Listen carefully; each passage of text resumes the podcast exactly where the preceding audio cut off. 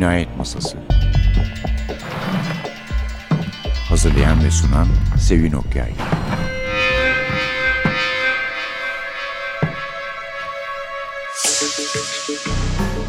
Merhaba, NTV Radyo'nun Cinayet Masası programına hoş geldiniz.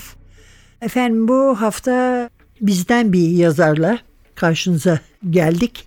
Aslında benim böyle birkaç tane yerli polisiyen vardı beğendiğim ve size sunmak istediğim fakat malum olayların akışı değişince arkadaşları konuk edemedik. Ben de konuk edeyim istedim.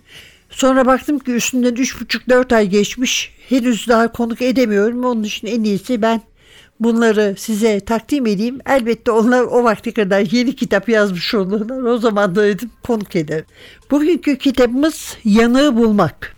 Milos kitaptan çıktı. Yazarı Gülce Başar. Gülce bu kitapla ödül aldı. Dünya Kitap Polisiye Roman Ödülü 2015 yılında. Böyle bu sunmak istediğim, program yapmak istediğim yazarların şöyle bir özellikleri de var. Bunlar genç kadın yazarlar ve iki tanesi aynı zamanda şair. Üç tanesine de ödüllerini, ilk ödüllerini ben vermişim. Yani bu tabii jüride olduğum için de bu kadar denk düşmesi de çok hoş. Evet efendim Gülce'nin kitabıyla başlıyoruz. Yalnız Gülce'nin eğer okuru iseniz yani daha önce de okuduysanız ödül alan kitabını, ilk kitabı Bir Ceset Bir Söz 2015'te. O zaman çok yabancı bir alanda olmayacaksınız. Çünkü kahramanların bazılarını o kitaptan tanıyoruz. Mesela Hakan var, polisken polisliği bırakmak zorunda kalmış. Arkadaşlar Ahmet'in karısı Nihal'in onları oynadığı bir oyun yüzünden ve bunlar iki kişi gene arkadaşları olan Kemal'le karısı Özlem ve Hakan polisi sayeden geride bırakmışlar ve Hakan özel dedektif olarak çalışmaya başlamış. Ama Ahmet zaten yok biliyorsunuz. Ahmet sadece ismi olan bir kahraman. Çünkü ilk kitap Nihal'in eve gelip kocasını ölmüş bulmasıyla başlıyordu. Bir sigorta acentesi vardı Ahmet Gürsoy'un. Karısı da anaokul öğretmeni. Ve anlıyorduk ki aslında istihbaratla çalışıyormuş. Gülce Başar bizim önce herkesten şüphelenmemize yol açtıktan sonra bir kısmını temize çıkarıp Ahmet'in ölümünü çözüme kavuşturuyordu. Bu kitabın başında ise bir kadınla bir adam evlerinde oturuyorlar. Kadın genç ve güzel, çok şık, güzel bir masa hazırlamış. Adama bence bu gece gitme diyor. Evdeki herkesi de göndermiş. Adam da şişman, göbekli ama çok güzel yeşil gözleri varmış Sibel'in söylediğine göre. Ve bir mafya reisi Gürcü Hilmi. Şimdi ise arkadaşımız Suha Çalkevik her zaman olduğu gibi bize kitaptan bir bölüm okuyacak.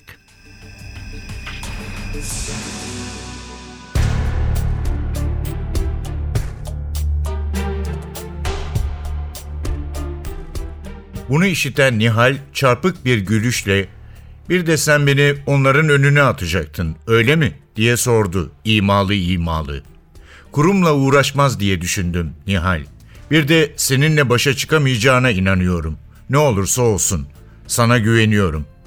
Hakan'ın yüzündeki alaycı gülüşü gören kadın omzunu silkerek yedik diyelim demekle yetindi. Bunu söylerken ayağa kalkmıştı. Elbette Nihal'e gel ya da git denilmezdi. Kendi rotası olan kadınlardandı. Ama hemen kapıya yönelmedi.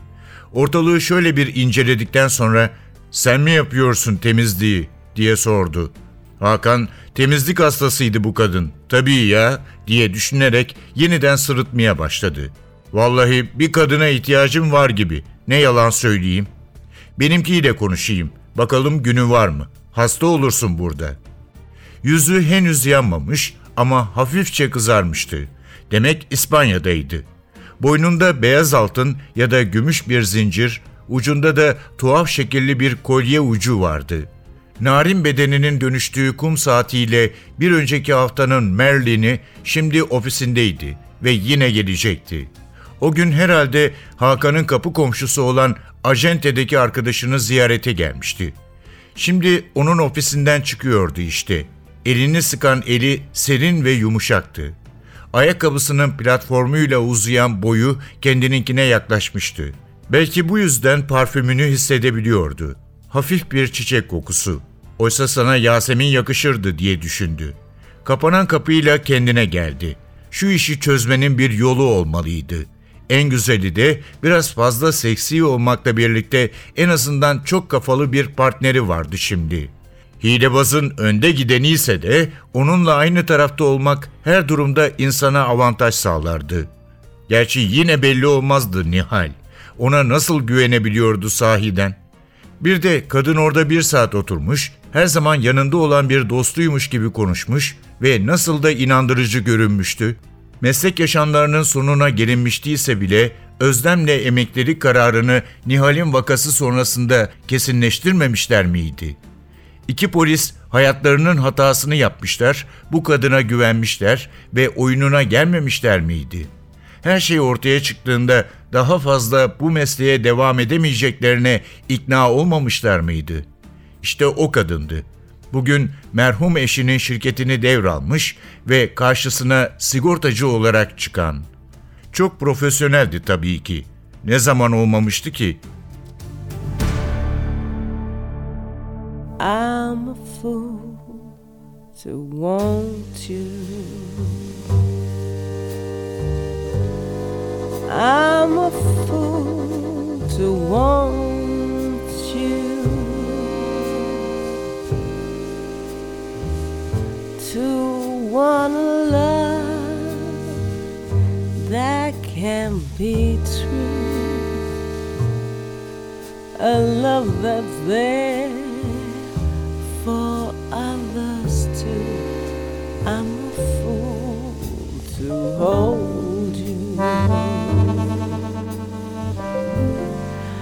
Such a fool to hold you.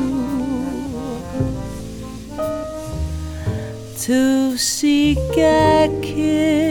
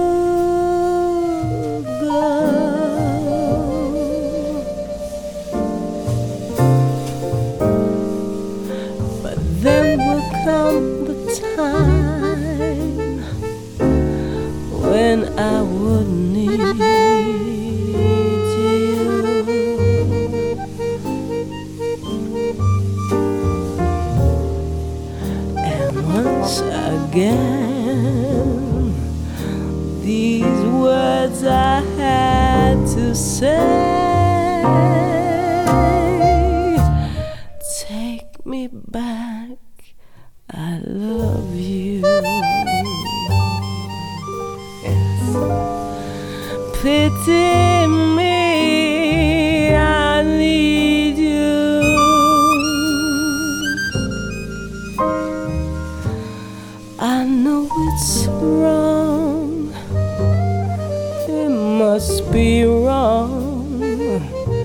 But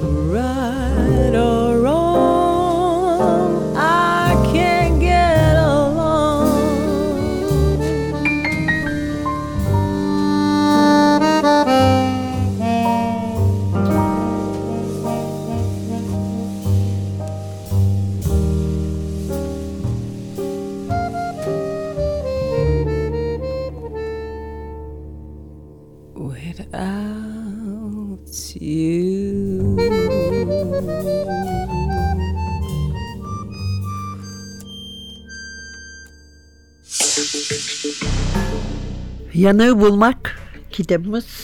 Yanık kim diyecek olursanız bu çok meşhur bir futbolcu imiş. e, Yanık Ertan diye biliniyor.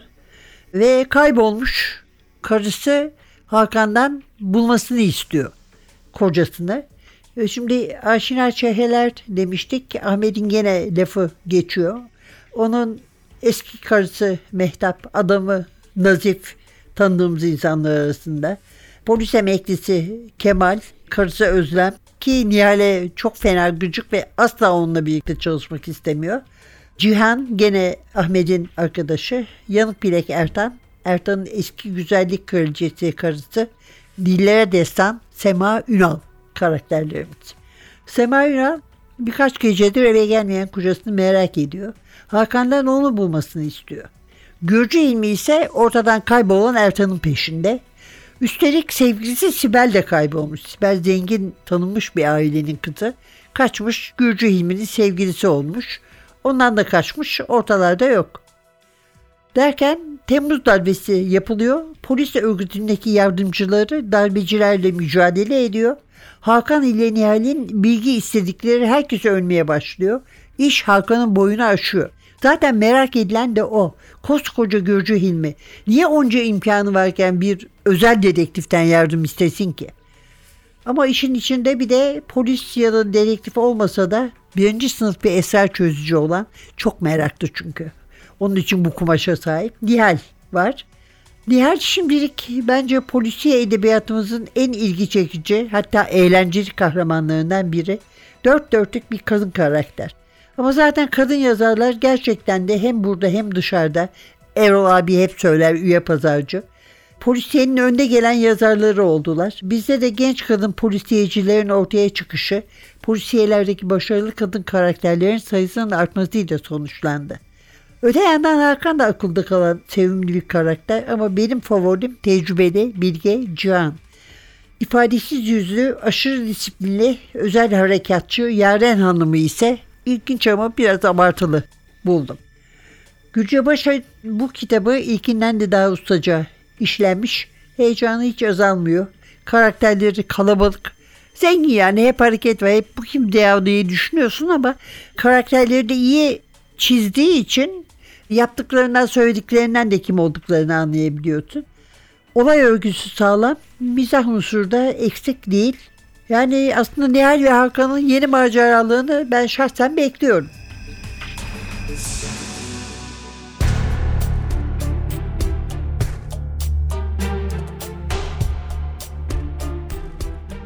Cihan silahsız gezmezdi. Hakansa çok iyi kullandığı halde silah taşımaktan hiçbir zaman hoşlanmamıştı. Bu yüzden önce eve uğrayıp oyuncağını almaları gerekti. Gerçi tabii ki Gürcü'nün önüne donanımlı çıkmalarına izin verilmeyecekti. Yine de erişilebilir bir yerlerde silahlarının olması doğruydu bu aşamada. Nitekim silahlarını kapıda bıraktılar. Gürcü bahçedeki kameriyede kahve içiyordu. İki koruması götürdü onları yanına. Şöyle bir yan gözde süzdü gelenleri adam. Çok klasik, adeta öğrenilmiş ağa edasıyla kahvesinden bir yudum aldı. Oturmaları için buyur etmedi. Tipik bir çete reisi gibi yüzlerine bakmadan "Arkadaş ne iş yapar?" dedi. Ne yüksek ne alçaktı sesi. Bana yardım ediyor. Bu işi kotarırsak belki artık birlikte çalışacağız. Pek de adam yerine koymayan bakışlarla Cihan'ı baştan ayağa süzdü. Biraz yaşlı değil mi? Şeyi S ile şey arasında telaffuz etmişti yine ağzı gereği. Ortak olacağız. Elemanım değil. Hatta ustam sayılır. Seni görmedim hiç emniyette. Emniyetten değilim. Özel güvenlik işlerinde çalıştım. İşe yaramaz anlamında dudak büktü adam. Ee Hakan anlat bakalım. Nerede Yanik? Biraz fazla bilgi var aslında. Oturma izni istemişti Hakan bu cümleyle. Ne var ki Gürcü'nün canı anlamak istemiyordu. Arabayı değiştirdin. Adamımı atlattın. İzlenmekten hoşlanmam. Bana güvenmen gerek. Gürcü'nün çenesi seyirdi. Fedailerden biri gelip Hakan'ın boşluğuna bir yumruk çaktı. Hakan bu hamleyi beklemiyormuş gibi iki büklüm oldu. Gürcü ise hiddetle ayağa fırladı ve bir yumrukta kendisi çaktıktan sonra ''Ula burada sözü ben söylerim, dümbelek'' diye söylendi. Ses tonunu yine yükseltmemişti. ''Karıyı oyala, Seni şimdi öldürürsem polise gider, onu da indirmek lazım olur. Dönüp yerine oturdu. Kahvesinden bir yudum aldı. Hakan'ın toparlanmasını bekledi. Sonra Arif diye seslendi gelen adama garsondan kahve ister gibi. Şu Haşmet'i getir bakalım. Bir hesaplaşalım dedi. Sakin ve kibar görünüyordu. Hakan'la Cihan bir gövde gösterisiyle karşı karşıya olduklarını anladılar. Gürcü'nün kurallarına uymazlarsa başlarına ne geleceğini görmeleri için bu hesaplaşma onların ziyaretini beklemişti besbelli.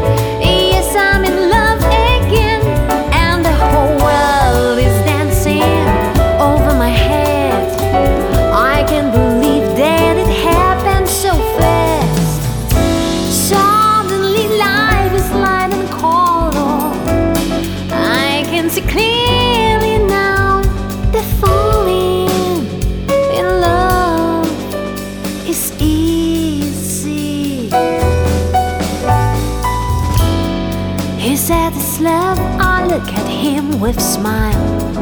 It's just beginning, but I know he's mine. I love him more and more every day.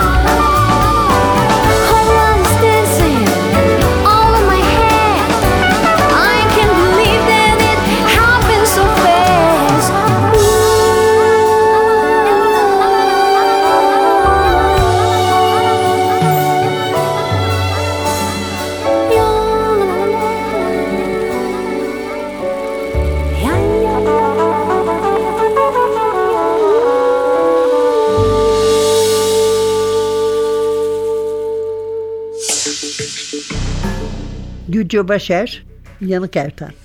Bir de bir ceset bir sözden de söz ettik zaten. Senur Sezer de bir şairden ilk polisiye diye yazmış onu. Gülce Başer ilk şiir kitabı Bir Delinin Gülcesi yayınlandığında kendini şöyle tanımlamıştı. Delinin gülcesi olan Gülce beyaz yakalı ve kentli biridir. Modern yaşamın getirdiği sistemin kendi araçlarıyla bireye benimsettiği yaşam biçimlerini, sistemin kendi araçlarını taratarak kurmayı denediği şiirde öngörülmüş seçimlere direnir. Dünyayı değiştireceğine inanmaz ya da böyle bir beklentisi yoktur diye tanıtıyor. Bu söz edişte de aslında Senur Sezer'in de söylediği gibi alaycı bir baş kaldırış yer alıyor. Ödüllü demiştim Gülce Başar için 2008 yılında Cemal Süreya ödülünü kazanmıştı. Gülce Başar 1973 Almanya doğumlu. Bornova Anadolu Lisesi de okudu ve 1996 yılında da Boğaziçi Üniversitesi İktisadi ve İdari Bilimler Fakültesi İşletme bölümünü bitirdi. 2011 yılında 1980 darbesi ve Türk şiiri konulu teziyle Boğaziçi Üniversitesi Atatürk Enstitüsü'nde modern Türkiye tarihi alanında yüksek lisansını tamamladı. 2003-2008 arasında Varlık Dergisi'nde Yeryüzü Kitaplığı, Yeryüzü Haberleri, Yasak Meyve Dergisi'nde Şiirin Ayak İzleri sayfalarını hazırladı. Varlık Dergisi ve komşu yayınlarında çalıştı. İlk şiiri 2006 yılında Yasak Meyve dergisinde basıldı. 2003'ten bu yana da şiirleri, yazıları, çevirileri ve söyleşileri, Caz Kedisi, Cumhuriyet Kitap, Dice Ozanlar Derneği, Duvar, Eşikçini, Gazete Ege, Heves, Kitaplık, Mühür, Notos gibi, varlık gibi tabi, dergi ve gazete eklerinde yayınlanıyor. Bir polisiyeden bir şiirden ödülü olduğunu zaten söylemiştik. Delinin Gülcesi dışında iki tane daha şiir kitabı var. Hanımefendi Kızıldır, Sokak Şeker Kokuyor. Romanları da bir ceset bir söz ile bugün size takdim ettiğimiz beğeneceğinizi umduğumuz çünkü çok rahat okunuyor. Yani bu genç yeni yazarlarda mesela Yaprak Özde de bu var. Böyle Gökçe İspituran da var. Onun da kitabını sunacağım önümüzdeki haftalarda. Böyle tatlı tatlı anlatıp insana lezzetle kendilerini okutan bir üslup var. Ne mutlu bize demek ki. Evet efendim kitabımız Yanığı Bulmaktı. Milos kitaptan çıktı. Gülce Başer yazarı. Önümüzdeki hafta gene bu saatte bugün de başka bir kitapla karşınızda olana kadar prodüksiyonda Atilla, mikrofonda Sevin size güzel bir hafta ve heyecanlı saatler diler. Hoşçakalın.